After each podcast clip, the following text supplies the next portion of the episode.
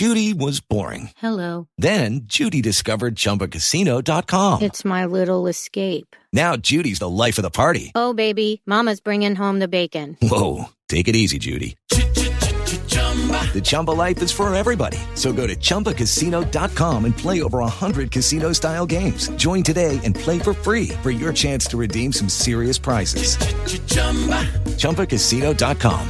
No purchase necessary. Void where prohibited by law. 18 plus terms and conditions apply. See website for details.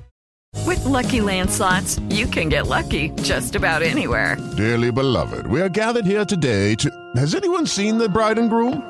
Sorry, sorry, we're here. We were getting lucky in the limo and we lost track of time.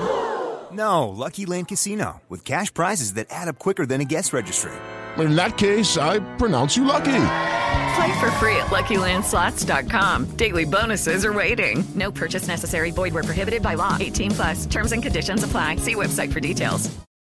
Lucky Land Casino asking people, "What's the weirdest place you've gotten lucky?" Lucky? In line at the deli, I guess. Aha, in my dentist's office. More than once, actually. Do I have to say? Yes, you do. In the car before my kids' PTA meeting. Really? Yes. Excuse me, what's the weirdest place you've gotten lucky? I never win and tell. Well, there you have it. You can get lucky anywhere playing at LuckyLandSlots.com. Play for free right now. Are you feeling lucky? No purchase necessary. Void where prohibited by law. 18 plus. Terms and conditions apply. See website for details.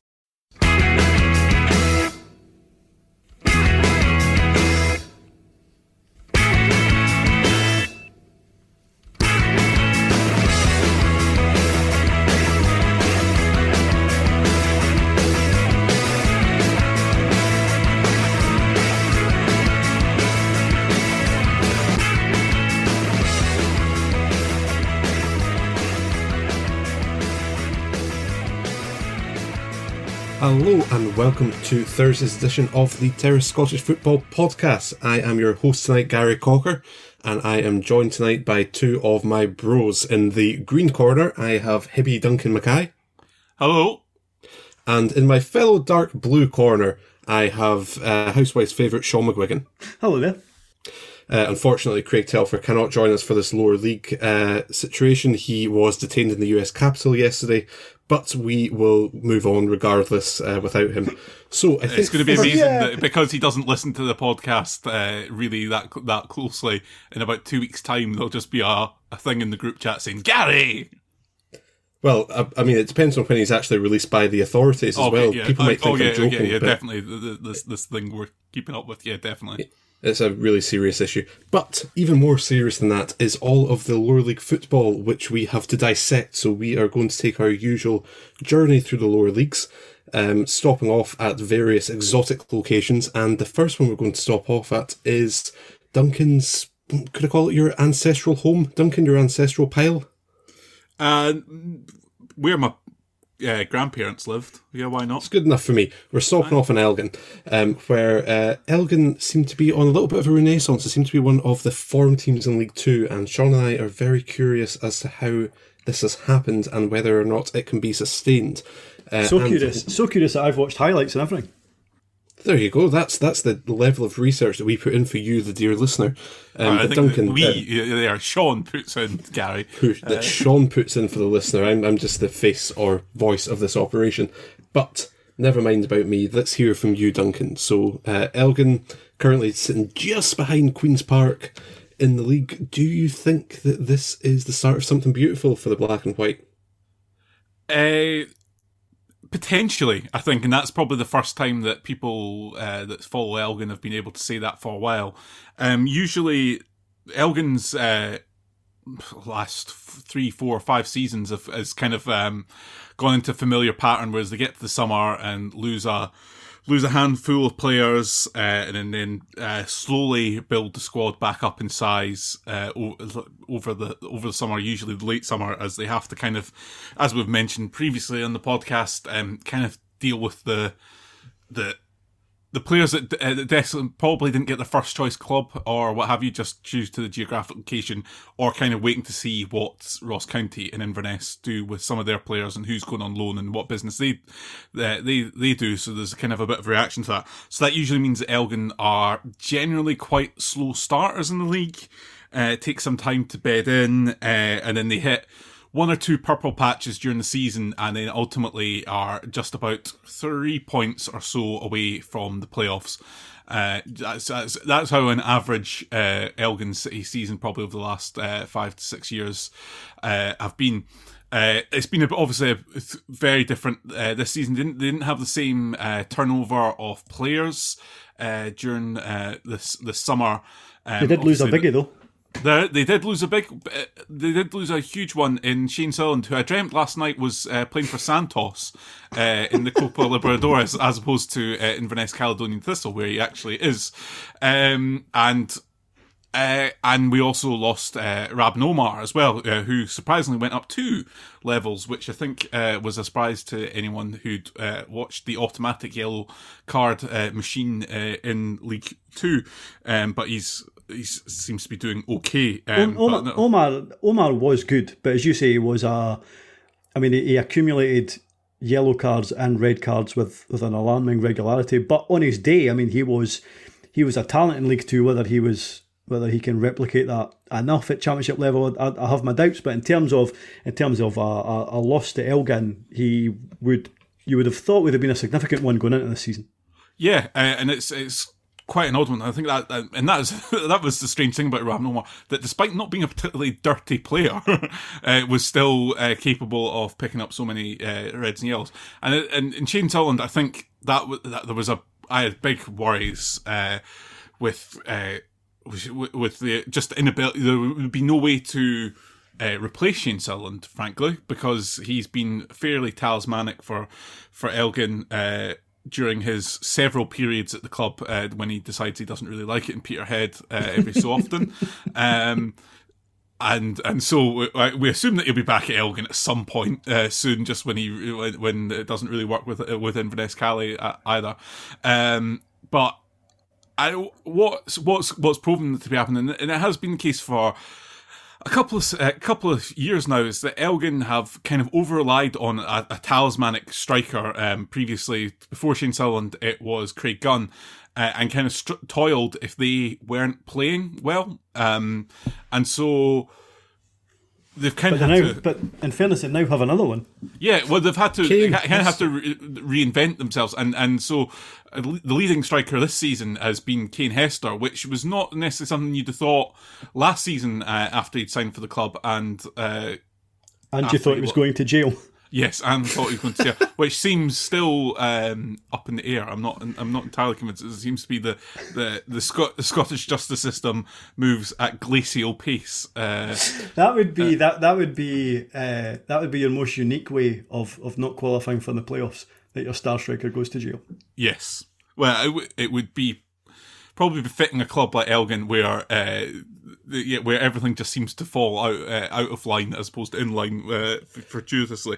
So yeah, the, the, I mean, from uh, last season to, to this season, they've, they've had a fairly um, settled side, um, and they've kind of beefed it up even with the uh, managing to sign a second Dingwall uh, in terms of uh, getting Tony Dingwall to sign recently. And so I, El- I, El- I, I miss his I miss the fact that he runs like a chicken. But I, I mean, I mean, genuinely, I, I, if you've never seen, if you've never seen Tony Dingwall run, then then check him out. I've, I've never seen anything like it. He he his DNA must be at least seventeen percent chicken to move in that fashion. I, I don't necessarily miss his footballing performances, but as a as a human, I do miss him. Human slash chicken. And we've also seen a little bit of forward planning by Elgin as well, because I see that uh, both Russell Dingwall and Aidan Sopel have signed two year contract extensions over the, the Christmas and New Year period. Um, is there anyone else in the squad that you'd like to see get uh, get tied down? Um, obviously, you would rather that Kane Hester was not tied down uh, within a, a, correctional facility, but other than that, uh, is, is, there anyone that you think is, is going to be key uh, to, to Elgin's promotion push? Yeah, I mean, Elgin have tended, when where possible, and I think that's been uh, quite difficult for the club. Where possible, they have tried to to get players on longer term deals um, because because of the geograph- uh, geography of of the club and things like that. So Thomas McHale's signed an extension as well, and that's uh, such a a big difference for Elgin to have a functioning goalkeeper with hands and stuff like that. Um, the the litany of bad goalkeepers that have played uh, at Elgin City is uh, quite remarkable, actually, given that their uh, this is only their their twentieth or twenty first season in the uh, in the Scottish Football League. Uh, so McHale uh, doesn't tend to make any huge blunders. Like sometimes he can, sometimes he can look absolutely superb. Sometimes he can look slightly unconvincing, but you as unconvincing as a, a six out of ten performance. Um, whereas largely uh, Elgin City goalkeepers have been round about the four point five uh, average performance, and, did, and you know, Duncan, just out of just out of interest, did you blame him for the the, the goal conceded against Albion Rovers? So, because I hadn't realised just how close you would have been to Queen's Park if you'd managed to to beat Albion Rovers. I mean, that's that's probably one, one of the few results this season that's that's been a bit of a stinker for Elgin. Yeah. So it, it, was quite difficult watching the highlights of, of Albion Rovers because the second goal, the Albion Rovers second goal, Matthew Aitken, the camera didn't keep up with it. But the first goal, bearing in mind the Elgin were already one up, and it was, I mean, I, I think McHale was lining his wall up and wasn't really paying attention to what it might have been Matthew Aitken that was taking the free kick as well, and, and Aitken just actually put it into the side of the goal that he that he wasn't at. That looked like a bit of a blunder. Yeah, but uh, I think that that's one uh, this season as opposed to one every week, which is usually what Elgin uh, have. That's a big improvement. And, yeah, it's a, it's a huge improvement, and and and what what Gavin Price has done, um, you know, is is built on uh, kind of the strong foundations that Brian, Brian Cameron, you know, I've, I've uh, waxed lyrical about for years. And so he's now not as influential because he's got other people playing alongside him that can do a lot of the work as well. Um, whether, whether it's the, the Dingwalls or Conor O'Keefe, um, you know, uh, and I, and I think that that makes a that makes a huge difference. And then for, for once, Elgin haven't yet Touchwood been hit by injuries too much. They, they tend to be a, a team that doesn't carry a big squad. Um, but even even now, uh, if you look on the bench, you know the the, the game game against Stenhousemuir the, the other week, you you've got uh, Tony Dingwall, you've got Daryl McHardy, and you've got Smart uh, Smarticus as well. Um, you those are those are good options to have uh, along with Joel Joe McBeath and, and Aidan Sopel. So the, they've they finally got a a squad actually that's that that's all that needs to be said. They finally got a squad, whereas one once upon a time it was kind of a, a, a pretty good starting eleven, but it, the, the the quality, the gap between the starting eleven and the subs was was was massive. See, see, in terms of so, so you're talking about making a difference. How much has actually having a home crowd made a difference? Do you think? Because El- Elgin's got a, a pretty decent home record this season. I think they had three games in a three home games in a row where they were allowed 300 spectators. Uh, I mean, I know, I know, in in, in the, the kind of higher up leagues, having 300 of a of a crowd might it kind of still feels like a, a, a token gesture. But in League Two, albeit Elgin normally have a, a pretty decent attendance for for that level, like like do you think actually having 300 supporters in the stadium makes a difference?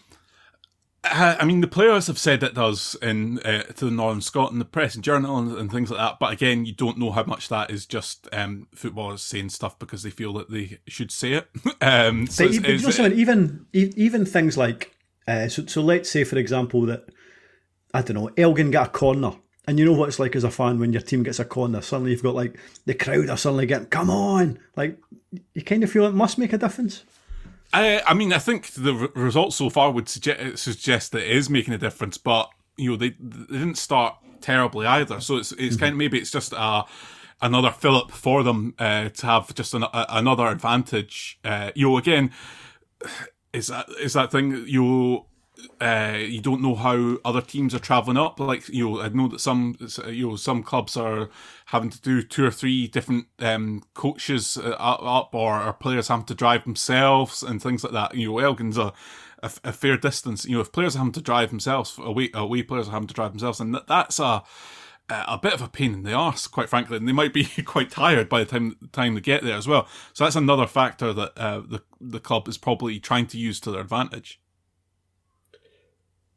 is there anything else we want to cover from League Two? Because obviously there is a there's a wee bit of bunching up at the top. Um, but before we go into League One, um, Sean in particular, um, well, I'm not looking at you, I'm, I'm speaking at you here. Um, but is is there any other team that you very quickly want to alight upon um, before we head to the uh, the darkness of? Uh, before Sean says, I think that, that um, obviously the difficulty in League Two this season is that everyone is assuming that Queens Park are, are going up, um, mm. and and you know already with a, a five point gap um, and, and unbeaten in the league um, and a shortened season, you would think that's likely. So then again, it you've got then three, four club. You've got uh, probably you could make the argument for five clubs fighting for those three playoff places, which um, yeah makes it quite interesting. Yeah, I mean, it, the only thing I was going to say was that it's it's almost. I think if I was a fan of a League Two club, especially one that was pushing for the playoffs, it would almost feel like a bit of a disappointment well, it would feel like a, dis- a, a disappointment that, that, that Queens Park are having the season that, that that they are because ultimately it means no matter how good you are, whether you're still in Albion who are having a good season, Stranraer who are having a very good season, Elgin who are having a very good season, it almost feels like there's a, there's a, there's a bit of seal as to what they can achieve this season, and that that ceiling is, is very much going to be the playoffs. So unless Queens Park have a, have a bit of stumble, which which they might do, you haven't seen too much to, to suggest that that might be the, the case. Though there is as much as those uh, those teams are doing well, that the playoffs is is probably about as high as, as they can aim for. Edinburgh City just outside the playoffs. I, I, I think they might still come good yet, even though there's maybe five points between them and, and, and fourth place. Behind that, Steny, no, I, I can't imagine Steny will be able to, to do much further than that. They, they, they look like they have some some decent strikers, and, and, and that's about it, and not enough to go any further than that. But yeah, I mean, in terms of the promotion, in terms of promotion places, it looks like uh, three from four, with, with Queens Park being, as you would expect, uh, way out in front. Well, Sean, you, you mentioned stumbles earlier, so I'm going to come to you for our next segment, which is on League One, and I imagine that you're going to be quite happy to speak about the stumbling being done by Falkirk Football Club. Um, I note that they've only scored one in their last three games. They've only picked up one point from their last three games. What was previously looking maybe a little bit like we spoke about with Queen's Park as a as a bit of a gap opening up between them and a couple of other teams who are having a, a bit of a stormer has closed in recent weeks. Um, how much fun have you found that?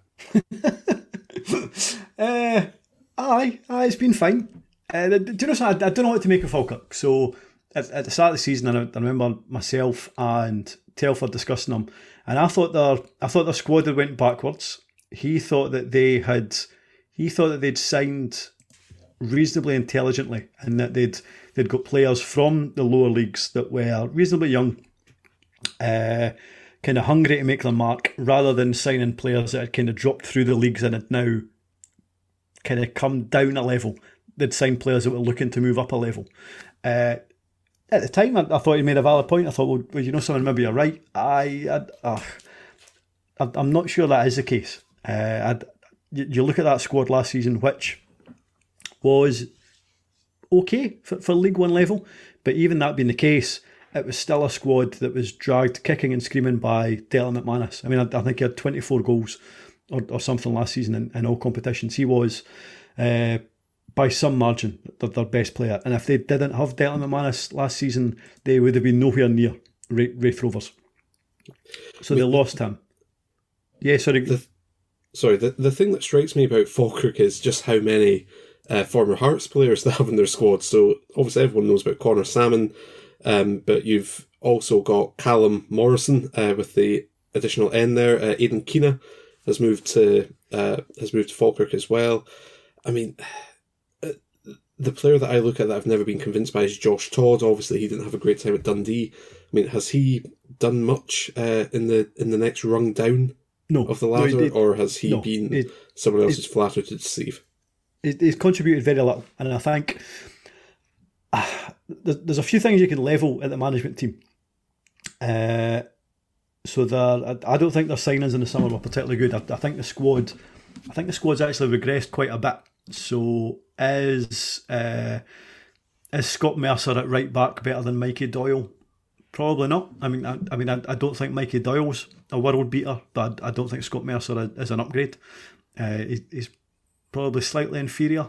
Uh, is is Ben Hall better than Mark Durnan? I mean, Mark Durnan got a hard time last season, rightly so. I can understand why. Uh, sorry, uh, Gregor Buchanan. Uh, Gregor Buchanan got got a hard time last season, but is Ben Hall any better? I, probably isn't. Uh, somebody like Anton Dowds, who's now playing up front with Conor Sammon, is he an upgrade on, on Declan McManus? Of course he isn't. But it was still felt at the time. Anton Dowds just had a decent season, decent couple of seasons at East Fife. Maybe he's, he's now deserving a, a, a shot of, of, of full time football. It hasn't really worked out at all. Blair Alston was another one. Uh, again, he hasn't really done particularly much this season. And I think the biggest worry is uh, we, we've spoken about Callumn Morrison a, a, couple of times in this show, and he started the season like a like a house on fire. Why a house on fire is a good thing, I don't know, but that is a turn of phrase.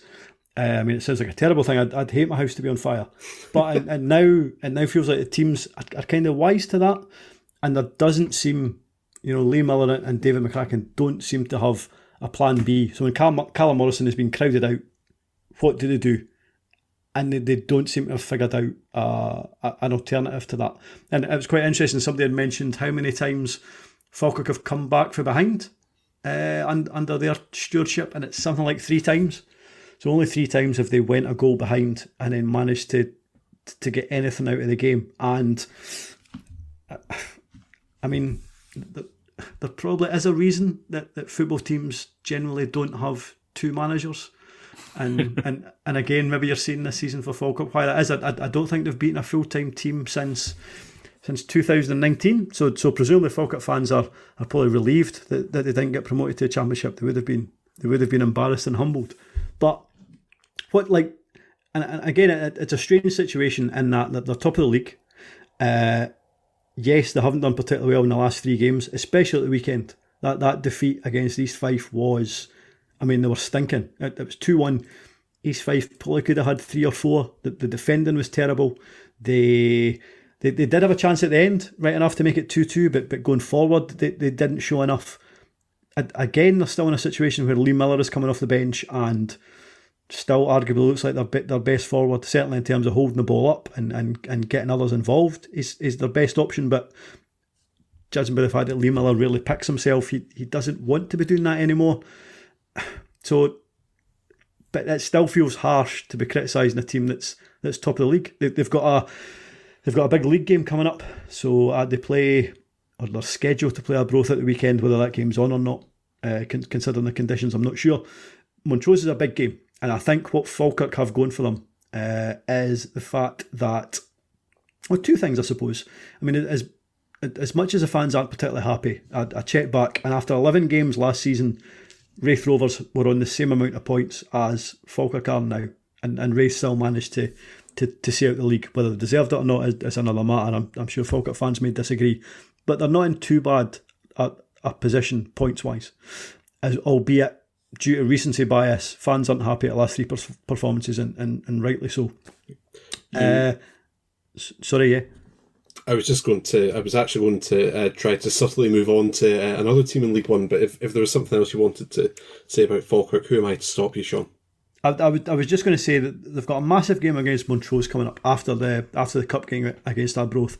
If they if, if they get a poor result from that, then I I do think the pressure will, will move on to, to Miller and, and, and McCracken. However, the fixtures after that are, are, are quite favourable, and it's Falkirk's biggest issue is has always been playing against the, the the better teams in League One. So the record against Raith, Airdrie, uh, Montrose, East Fife last season was was pretty poor. Uh, they also lost three times to Clyde, I think.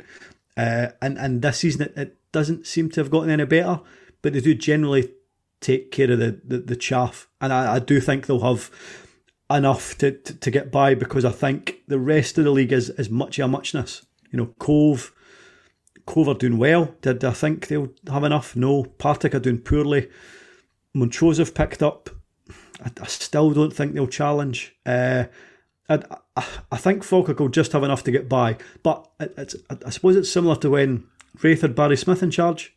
So yeah, Barry Smith almost got Raith promoted. But did Raith fans think he would have been good enough for the championship? No. And and Falkirk might have a similar situation if if they are to win the league this season. Do you think? Well, on that, do you think they're they're just going to be lucky by the by virtue of the fact that actually below them there's a, a number of teams that are, you know, basically off the same standard and potentially are just going to kind of cut each other's throats to and and have an inability to to mount a sustained challenge on Falkirk. Uh, would would they be lucky? The, the only the only way they'd be lucky is that uh, that is that the other full time team in this league, Partick Thistle, are doing particularly poorly. So you know, your Partick have a number of issues, especially up front, where you expected uh, of their forwards. You know, they've signed Blair Lyons, who we've raved about in this show. They've got Brian Graham. They have Zach Rudden. You think, right, surely out of that trio, Partick Thistle have got goals about them in League One, and it, it turns out they don't. Uh, so so the, they've been let out of jail free, I think, in terms of how poor Partick Thistle are. I, I, they're still going to finish, or they still should finish above the full uh, the part time teams. And if they don't manage that, then then yeah, Mill and McCracken probably don't deserve to be in that position. So are they lucky? Only in that Partick Thistle don't look like they're in a position to take advantage of Falkirk's reasonably poor form. One other team in League One that we wanted to discuss, I say discuss, let you tell us about, Sean, is uh, Falkirk's Vanquishers at the weekend, which was uh, an East Fife side who I think a few weeks ago you might have looked at and seen them as being a little bit cut off, um, mainly by virtue of the fact that games against Dumbarton and Clyde have been called off. But would you say, and you can tell the sort of reticence in my voice to say this, could they be playoff contenders, or am I reading far too much into uh, beating a Falkirk side at home? Uh, East Fife have East Fife have two games in hand. Uh, if they win them both, I'm trying to remember who they're against. So one's definitely against Dumbarton. However, it's scheduled to take place at Dumbarton, so they'll probably never be able to play it because their, their pitch is so terrible. I'm I trying to remember who the other Clyde.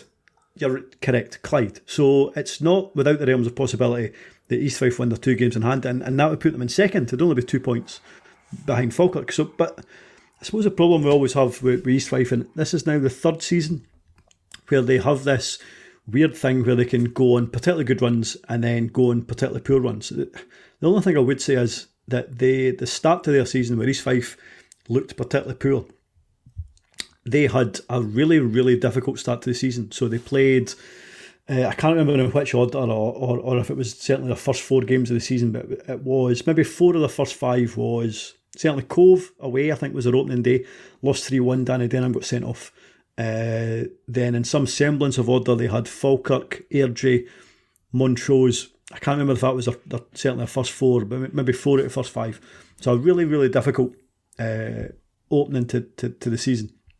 I was, I'd, I'd, I'd suggested talking about them on uh, on a, a, View for the Terrace because at the time I thought they were arguably one of the most disappointing starts to the season. I, I, I, think we eventually settled on Dundee, which is absolutely fine because I got to body Dundee for a wee while on, on national television. And wrongly, I'm always got, wrongly, but we'll come to that. Well, well you're saying wrongly. That well, we'll get to that. Uh, but at, at, the time, it kind of felt like Darren Young's job might have been under a, a wee bit of scrutiny because they've been in this position so many times, and that they put together a squad that looks more than good enough to to challenge for the playoffs and they generally just miss out. And on top of that, they have had some of their worst ever cup results Had has come under Dan Young as well. So they lost to, I think it was Brora Rangers. Uh, I'm sure it was Brora for the Highland Leagues a couple of seasons ago. Lost to BSC Glasgow in, in the Scottish Cup last season. So he, he kind of has those blocked uh, blots on his copybook, even though he's generally considered a, a kind of it's generally a name that's kind of bandied about when a, a, a full time job uh, comes up. And I'm, and I'm not saying he shouldn't be, because East Fife aren't necessarily a team that you associate with challenging to get into the playoffs. But they have a, a decent looking squad on paper that probably should be challenging for the playoffs. And then, of course, over the summer, they, they, they brought in Danny Swanson, which felt like a felt like it, it could be a good signing, but he's, he's not really been fit at, at all this season. And, and my concern about them was that they had they've got quite an aging squad, I suppose. So I think Chris Higgins is, is maybe 35 uh, at, at centre half. Scott Agnew, a, a, a, kind of lower league stalwart, is is very much alongside the 30 now. Kevin Smith, who uh, I think is now 33 and is a forward who should have played at a far higher level, but he's had three or four uh, really, really bad injuries that, that, that could be career threatening if, if you have one of them, never mind three. But certainly on Saturday there, they, they had a they had certainly their, their finest performance of the season. And a, a lot of what they are doing is only achievable through Jack Hamilton, who's who's come in on loan uh, th- this term. I, I I wasn't entirely sure about him. Uh, he he had loan spells in the past at, at Berwick Rangers, which went very well. Uh, I think it was Queen of South, which went probably less less well. I, I suppose he, he, didn't score as many goals. Queen of South fans thought that there was possibly a player there, but they just he just didn't do enough. But he he is really impressed uh, this time. He's already got seven goals. He he isn't someone who is necessarily a, a player I would associate with with the word finesse but he looks like somebody who would have been brilliant at British Bulldogs at, at primary school. he's just barrel chested. He, he he kind of blunders through everybody. He's, he's tall. He's got a good leap on him, and I think he. I, I think he could do it at a higher level. Whether he will, whether he will be going to do things at, at, at Livingston, the Premiership, I don't know. But but he's given himself every chance this season. Uh, but but kind of key to that win over Falkirk was uh, Kevin Smith coming back in because what what East Fife probably don't have are are players that could. They haven't had wingers this season that can kind of beat a man and, and get deliveries into the area. Uh, Danny Denholm had a Danny Denholm had a, a, a, slow start to the season. He, he, got sent off on that opening day against Cove Rangers. Uh, that sounds like a pretty quick start to the season to me. well, well, getting sent off after ten minutes. Yes. In its own way, he made a splash. That's the main thing. I suppose it is. Uh, but and but they generally had a slow start, and it was getting to that stage where, uh, like fans were, like fans were moaning about the fact he, he like does podcasts, like like because the team was doing particularly well. Like like like all he did I, was. I like, don't think he's done any podcasts since. No, uh, no, I know. the start of the season. No. I know, but but just in general, I, I kind of hate when fans, if a, if a team's going through a, a poor spell, and then fans start to moan about what individual players potentially do in, in, in their spare time. Like unless like bear in mind all, all Danny Denholm's doing is is talking to other humans, maybe like on a Wednesday. Like maybe if he was running an ultra marathon every Wednesday and, and had 17 blisters when it come to a Saturday morning, that would be a different story. But doesn't feel like he's doing much wrong. Uh, but he he seems to be coming on to a, a, a, bit of a game. I think they have a back four that, that's generally decent for, for that level. Uh, I, I think in Brett Long again they have a good League One goalkeeper. I think one of the problems is uh, they again have this difficult fixture list coming round as they did at the start of the first third of, of, of the campaign, where they've they have I think they have Cove, uh, Airdrie, and Montrose coming up in succession. Now, if they can if they can play like they did on Saturday, then they'll take points from those sides, and that and that sets them up nicely for a kind of tilt at the playoffs. But again, if they you know, if, they struggle in those three games, that then I it, it feels like it feels like again they might just miss out on it, and it's fifth and sixth. But if you would have went back to me three or four weeks ago, I thought East Fife maybe had a, a fight in their hands to, to stay up, but it doesn't feel like they're in that place anymore. Uh, so I, they could probably start to look up rather than be worried about what's going on behind them. And of course, Sean, if they were to look up, they would see the championship, which is where we're heading to now, and it will shock, stun, and maybe appall some of you that I'm going to speak about Dundee Football Club yet again. But in fairness, I, I feel like it's worth uh, speaking about Dundee given the uh, recent, uh, mildly surprising uptick in form. So Dundee have won four of the last six games, drawing the other two. Sorry, is uh, it is Guy? Is it um, Dundee Football Club or is it just the the Charlie Adams show at Dundee Football Club? We will come to that. I find that a very potentially accurate depiction, but we will come to that. Um, so this is also the the first time that Dundee have scored three goals uh, in four games in a row since 1978, I believe. Um, so, yep, it's it's a long time. It's been a long time coming, uh, and as Duncan has already rather cheekily alluded to, uh, some of that could probably be uh, blamed. I don't think that's right. Accredited uh, to to Charlie Adam. Um, and, and and the fact they're in the second tier. A little bit of that too, a little bit of column A, a little bit of column B, but we've been in the second tier plenty of times since the late seventies. It's um, it's not exactly a a new phenomenon for us. But anyway, so Charlie Adam, um, I mentioned him. He has been playing through injury, believe it or not. I don't think he's actually trained in the last two or three weeks. Um, he obviously has also I, been. I saw pictures through... of him at the beach, though, Gary. He was well, yes. He he hadn't been training. Duncan, okay. use oh, your. Come on, don't make me get you a grammar book. It's you know important context clues here. But obviously, he's also been going through um, some uh, some personal stuff with the uh, passing of his mother a few weeks ago as well. Um, but despite all of uh, all of those challenges, uh, he has been imperious for Dundee. He is now sitting on, I think it's four goals and six assists in the league um, so far this season. Um, but he is only one of a number of players who have seriously upped their game in recent weeks. Do, do you not think? Uh, did, do you not think that? So, aye, as much as as much as Adam is like an absolute stick out, not just for Dundee, but but in the championship in general. But, but do you know that suddenly Dundee ha- actually have a spine about them? Yes. So so so if, if you so yes, I uh, you alluded to earlier the fact that I said that Dundee might be in a relegation fight this season. Turns out that they might actually be okay. However, at the time, so I think they'd just lost to Ayr 2 0. It was either the fourth or fifth game of the season.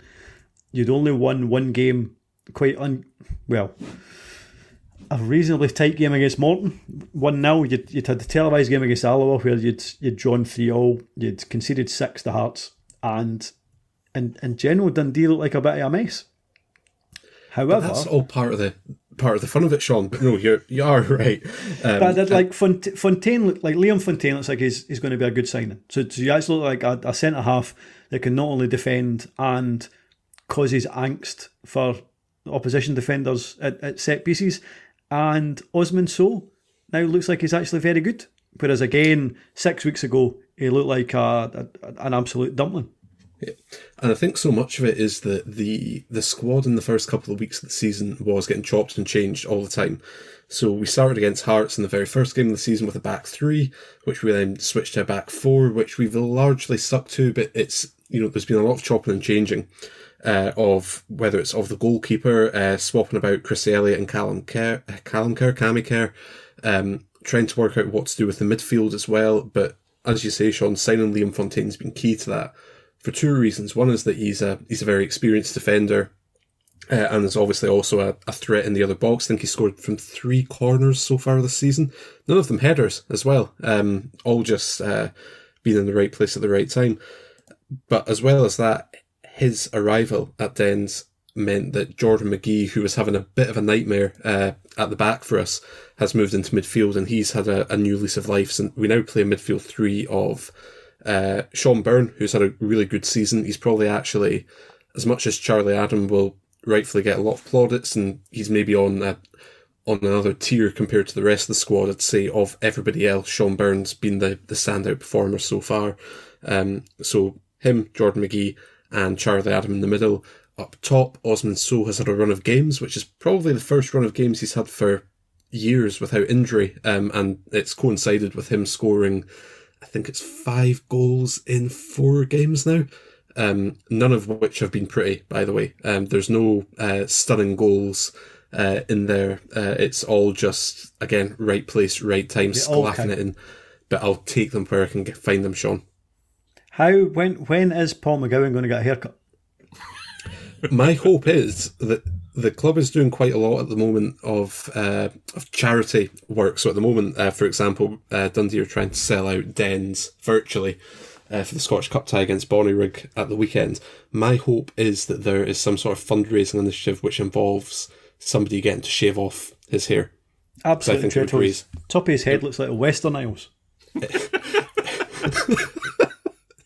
it would raise thousands. Um, but I, I wouldn't want to be the person to, to tell them that's happening. So if anyone wants to volunteer for that, just let us know. Um, but no, he's been played in a a slightly strange way. So we're swapping a little bit at the moment. The only I, I mentioned before about the consistency in the squad. The the only change that's been happening week to week, and it's been partly due to uh, injuries as well, and uh, I think COVID too is the spot alongside Osman Sow. Um, so we've tried Declan McDaid there, uh, but that's more part of a front three with Paul McGowan wide right. But we've also tried Danny Mullen up top with Osman Sow with uh, Paul McGowan in the, the sort of the number 10 role. Um, so that's more of a, a diamond 4-4-2, really. But he has been competent again for us. I, I, I, don't think at the moment there's any one player that I look at that panics me. Uh, Lee Ashcroft does give me a little bit of that. If Sean Byrne keeps flying into tackles within about 30 seconds of the game kicking off, I might get that again as well. But there's. Uh, I, I, I, think I, th- I think again an encouraging thing for Dundee's perspective is, and I, I could be totally wrong, but like I looked at the bench against, uh, I think it was a Hearts game, and I yeah. saw players on the bench that that's probably where they should be.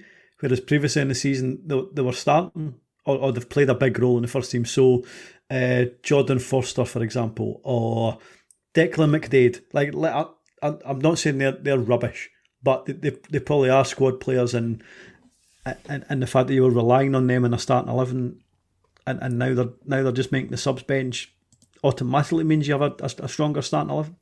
Yeah, absolutely, and I think the the other thing that the squad's clearly looking at the squad, sorry, the manager's looking ahead to as well is next season. We actually have quite a lot of players out of contract next season. Um, we just announced today that Paul McMullen signed a pre-contract with us.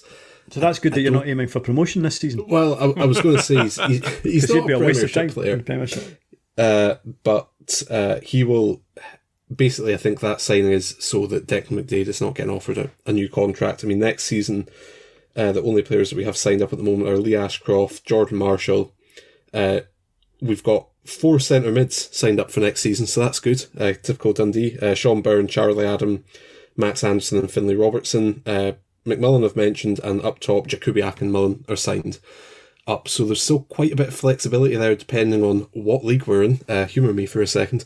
Um, but we, uh, so that's quite heartening to see. I think that McPake has probably secured his job for the rest of the season because uh, I think that John Nelms is a very, very, very patient man. Um, the point to sack him would have probably been about the time that you were on telly saying we were in a relegation dogfight, Sean.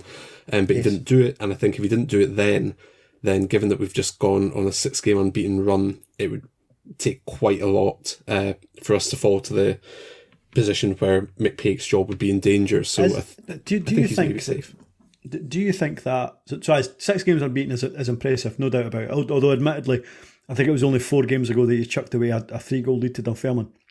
But is there? Do, do you think there's a, a, possibility that you're getting a wee bit carried away by the fact that four of those games are at home? Because it's quite interesting that you you look at the championship. I haven't really looked at the other leagues, but even though there's no supporters getting in, although I appreciate Inverness had some for a while, home wins are still very much the, the kind of currency in the championship. There, there's very few away wins. Uh, even Hearts very rarely win away for home, and I think I think Dundee's next six games, I think four of them's away for home.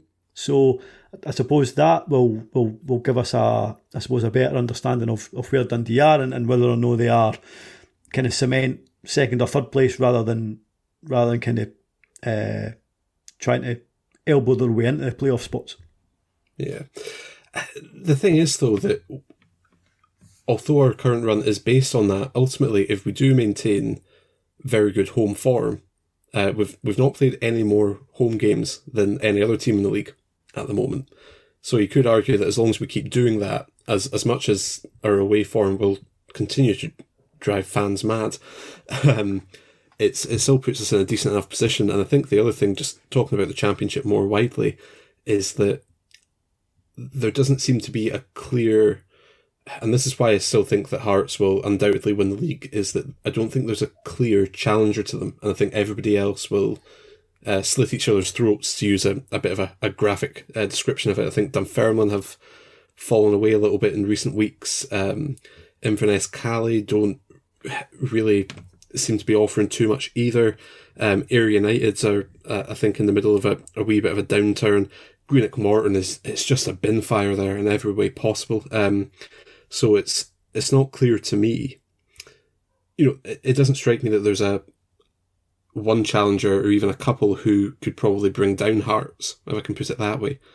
So I think that that probably in a way gives Dundee fans some some cause for optimism, strangely, um, because it, it suggests that there's uh, that there's still probably three playoff spots up for grabs among quite a few of the teams in that league. And and and you won't be successful once you get there.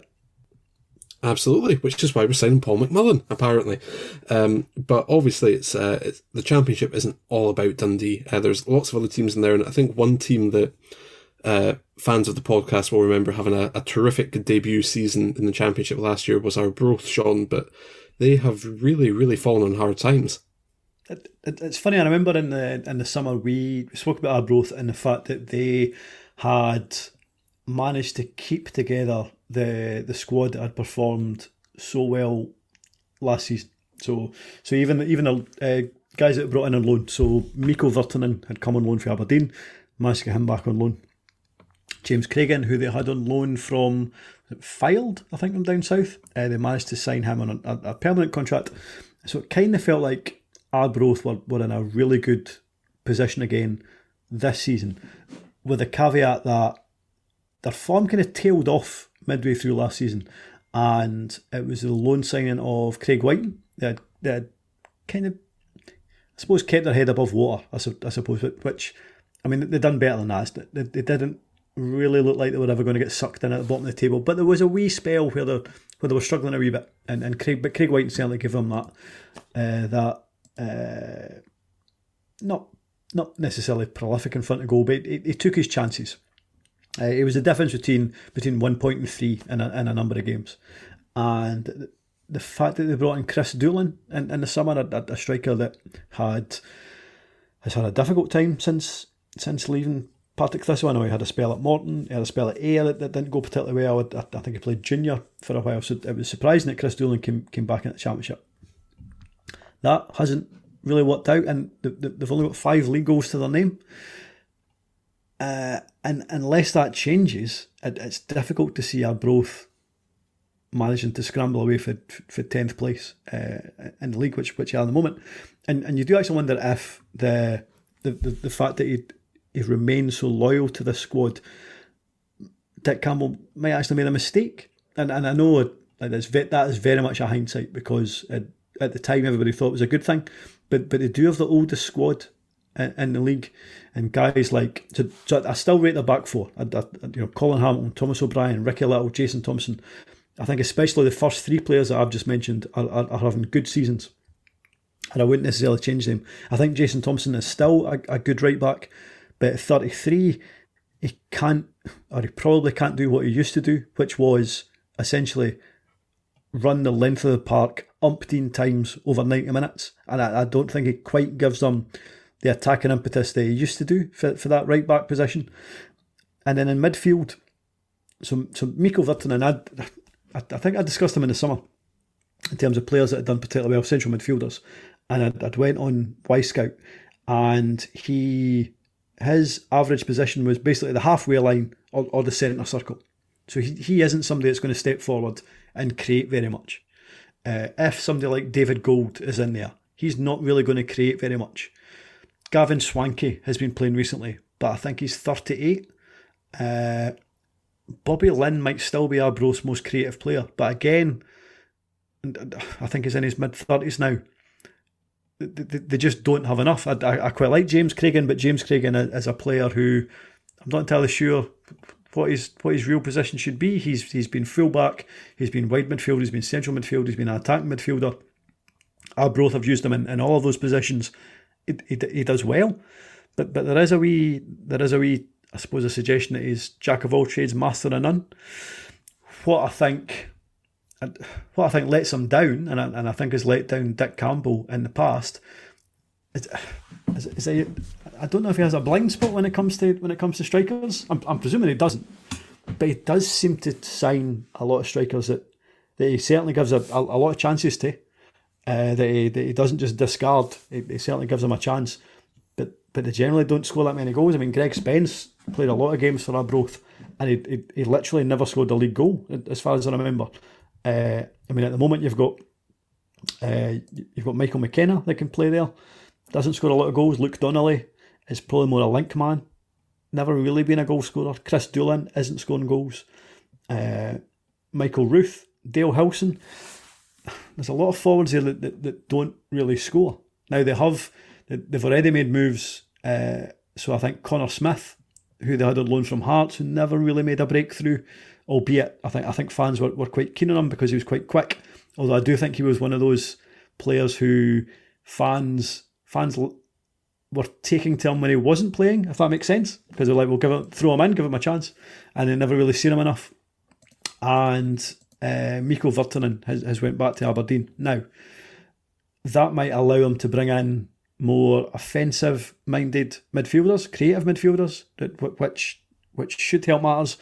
The, the problem is, of course, that Virtanen is somebody who does a lot of dirty work, who all he wants to do is protect the back four. He, he makes challenges, he reads the game pretty well, uh, he, he, he, cuts out a lot of attacks, uh, kind of stops them at the root, uh, stopping the opponents, uh, kind of forays forward. So it might give them uh, an issue elsewhere, but at least by getting those two players off off the the, the, the wage bill, I don't know what they were contributing in terms of in terms of the, the, the loan wages, but it might just give them uh, a wee bit of scope to bring in more offensive players because if they can't do that as much as they do a lot of right, a lot right defensively, if they can't bring in more offensive players, then they're really struggling to stay up this season.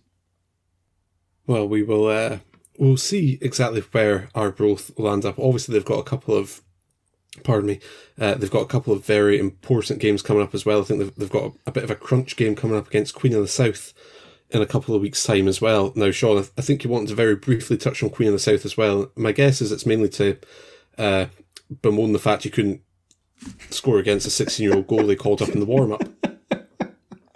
You know something? I was I was quite keen to talk about Queen of the South, but I thought that I was going to be able to get the highlights off of black and white TV. So, so I went on YouTube and the highlights from the, the win over the United wasn't there. Now, they are quite slow to put up highlights, which is fair enough. And I, am totally, I, I, do appreciate that uh, in this kind of post pandemic world or, or during pandemic world, the the home team gives the, the match footage to the away team. So I, I think it's because Queen of South haven't haven't got their uh, haven't got their highlights up or haven't done their package. The Ayr United didn't have a, a, package put together. But Ayr United now are, are now putting everything behind a paywall. So everything's free until February the 1st, but you still have to sign up for it. So I signed up for black and white TV, hoping I could see the highlights of Queen of South versus Ayr United. Uh, uh, eventually signed up, logged in. To be fair, it was reasonably easy realised that there was still no highlights of Queen of South Ayr United. However, there was two videos from a, a, a, lady that works in their catering department showing me how to uh, bake a sponge. it's uh, it, the bear in mind for February. It's five ninety nine a month. That's the same price as Disney Plus. So, like I've signed up for Disney Plus and I'm quite enjoying the Mandalorian. Like that's fine. And if all you're going to get for Ayr United TV is sporadic highlights and how to make some angel cakes. I don't know if you're getting your money's worth. Speak for yourself. That sounds terrific to me. I think this is anyway. possibly the first time that Ayr United Football Club and the Walt Disney Corporation have been uh, compared together. anyway, but yes, Queen. Anyway, Queen of South, and I'll be very brief here. I was I was rubbing my hands the other week when Rovers uh, were about to play Queen of South. They had uh, Stephen Dobbie out for injury. They had lost umpteen games in a row. I, I think they'd beaten Alloa a, a, few weeks previous. It was then mentioned in the warm up that Jack Leafield, who was their backup goalkeeper, who they didn't have a lot of faith in, the, the fans in general, albeit he, he hasn't played very often, he got injured in the warm up. And so 16 year old Charlie Cowie was going to goals. And Raith Rovers started like an Olympic sprinter uh, right out the blocks. They went straight up the straight up into the, the Queen of South box. There was an absolute rammy and I thought this is going to end up about six or seven. And then after 90 minutes, the, the two the, the two kind of men of the match men of the match had been announced, and I was I was really angry at, at, at both. For Raith Rovers, it was uh, Fernando Mendy. Now, Raith Rovers had been terrible. Mendy Mendy had been really terrible, but he was voted he was voted for by the the users of the Raith Rovers app. Fair enough, okay. But Charlie Cowie had been voted man of the match for Queen of South. He didn't touch a ball until about 74th minute. Uh, he, he, didn't have any saves to make. Like he literally made one save, and I, I, I appreciate it. It's like, oh well, he's 16. We'll just vote for him. Maybe it was his presence. He, he didn't have anything to do. Like Connor Shields had run us ragged all night, uh, and and was far away, and or uh, Obileye, the, the centre half, uh, I Obileye had, had an excellent game. Every single cross into their area, of which there wasn't that many, he had headed away. Uh, both of those were significantly better than, than, than Charlie Cowie, who uh, come for a cross and looked like he was terrified and kind of missed it. And I, I think he made a save, as, as I say, after about 75 minutes. But, but fair play to him. I, I appreciate his, his, his 16 and it was it, it was nice. Uh, Queen of South in general, it's interesting now that it might actually be that they're better without Dobbie in, in the squad or in, in the start eleven, but which seems it seems like a seems like a, a strange thing to say. But I, I, was looking, so nobody in the championship has had more shots at goal than than Dobbie. He's had thirty three shots at goal. He's only scored three goals, and they were all penalties. So that means he's had, that means other than penalties, he's had thirty shots at goal. Hasn't scored them. He's he's not that mobile now. He's certainly even less mobile than, than he used to be. And Connor Shields, who they'd used mostly as a as a winger, and, and he looked quite good out wide uh, on on the left and the right. Can beat a man. He's quick and get, gets a lot of deliveries into the area. But actually, when, when you take those, he, he can finish as well. So when you take those, when you take his his kind of pace and the fact that he can beat a man and the fact that he can finish, and you move him closer to goal, it, it kind of feels like they might actually be better without him, uh, without without Toby. So, so it'll be interesting to see what happens when, when he comes back from injury. But based on what I saw, I, I still think the I still think the squad is is thin when it comes to when it when it comes to ability. I, I quite I, I actually quite like Obileye at, at centre half. He's he's one of those players who, I mean, let's face it, when you play the majority of your career in the sixth and seventh tier in in England, and then you come up to Scotland and you sign for one of the poorer full time teams, you're going to have a mistake in you. And if you're at fault for a goal, that's what you notice on highlights. But he didn't make any mistakes against the Rovers, and I, I was generally impressed with him. So I actually think he's okay. Gregor Buchanan, like, got all the basics right. Fair enough. Willie Gibson, we were surprised at the fact they re-signed Willie Gibson after a long time at the game, but he played it right back. Defensively, he was absolutely fine. Andy was getting forward. He can still beat a man, albeit he's, I mean, he must be reaching his, kind of approaching his 40s now. I'm not saying that Queen of South will definitely not be in the relegation places this season. I, still think they'll be in a relegation fight, but I thought they were, I, I thought they had 10th nailed on. Uh, but I, I, do now think that it's, that they've given themselves a, a, a fighting chance. And between them and Arbroath and Alloa, who I presume will be 8th, 9th, and 10th and some, yeah. and, and some of that, I, I think it'll be really interesting. Uh, yeah, Arbroath had other ideas. I have noticed Arbroath haven't picked up a single point away from home, uh, and it's it is admittedly a very small sample size at the moment, only five games, but it's it's still quite concerning for them, particularly since their home form has has not. Obviously, it's not been sparkling because uh, they're bottom of the league, but it's you know you have to pick up your points somewhere. What and what Arbroath what Arbroath have is a, a very good back four and, and goalkeeper. So if they can bring in somebody who can uh, put chances away and somebody who can create chances, our Arbroath will probably be fine. But that's easier said than done. And you were the one putting Dundee in a relegation dogfight just a few weeks ago, which I, I definitely had no input into. It was your own use uh, use what own use twisted mind. Use with pish at that point. If I had sat there on national television and said that a team that was sitting, whatever it was, seventh, were, were going to be uh, second in five or six weeks, I would have been lampooned.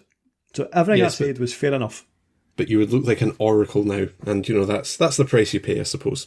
But anyway, enough enough of our uh, back, backbiting and snipping at each other. It's time for us to move over to Patreon, where Duncan will be treating Sean and I like fools as we try to identify the uh, Scottish international player uh, that he has picked at random for us. If that sounds like something that's up your street, you can obviously sign up to our Patreon at patreon.com forward slash terrace podcasts. But with uh, no more further ado, uh, we are all away to go and record that. So thanks again for your time tonight, Sean and Duncan. Cheers. Thank you very much. And thank you for listening and enjoy your football this weekend if it goes ahead.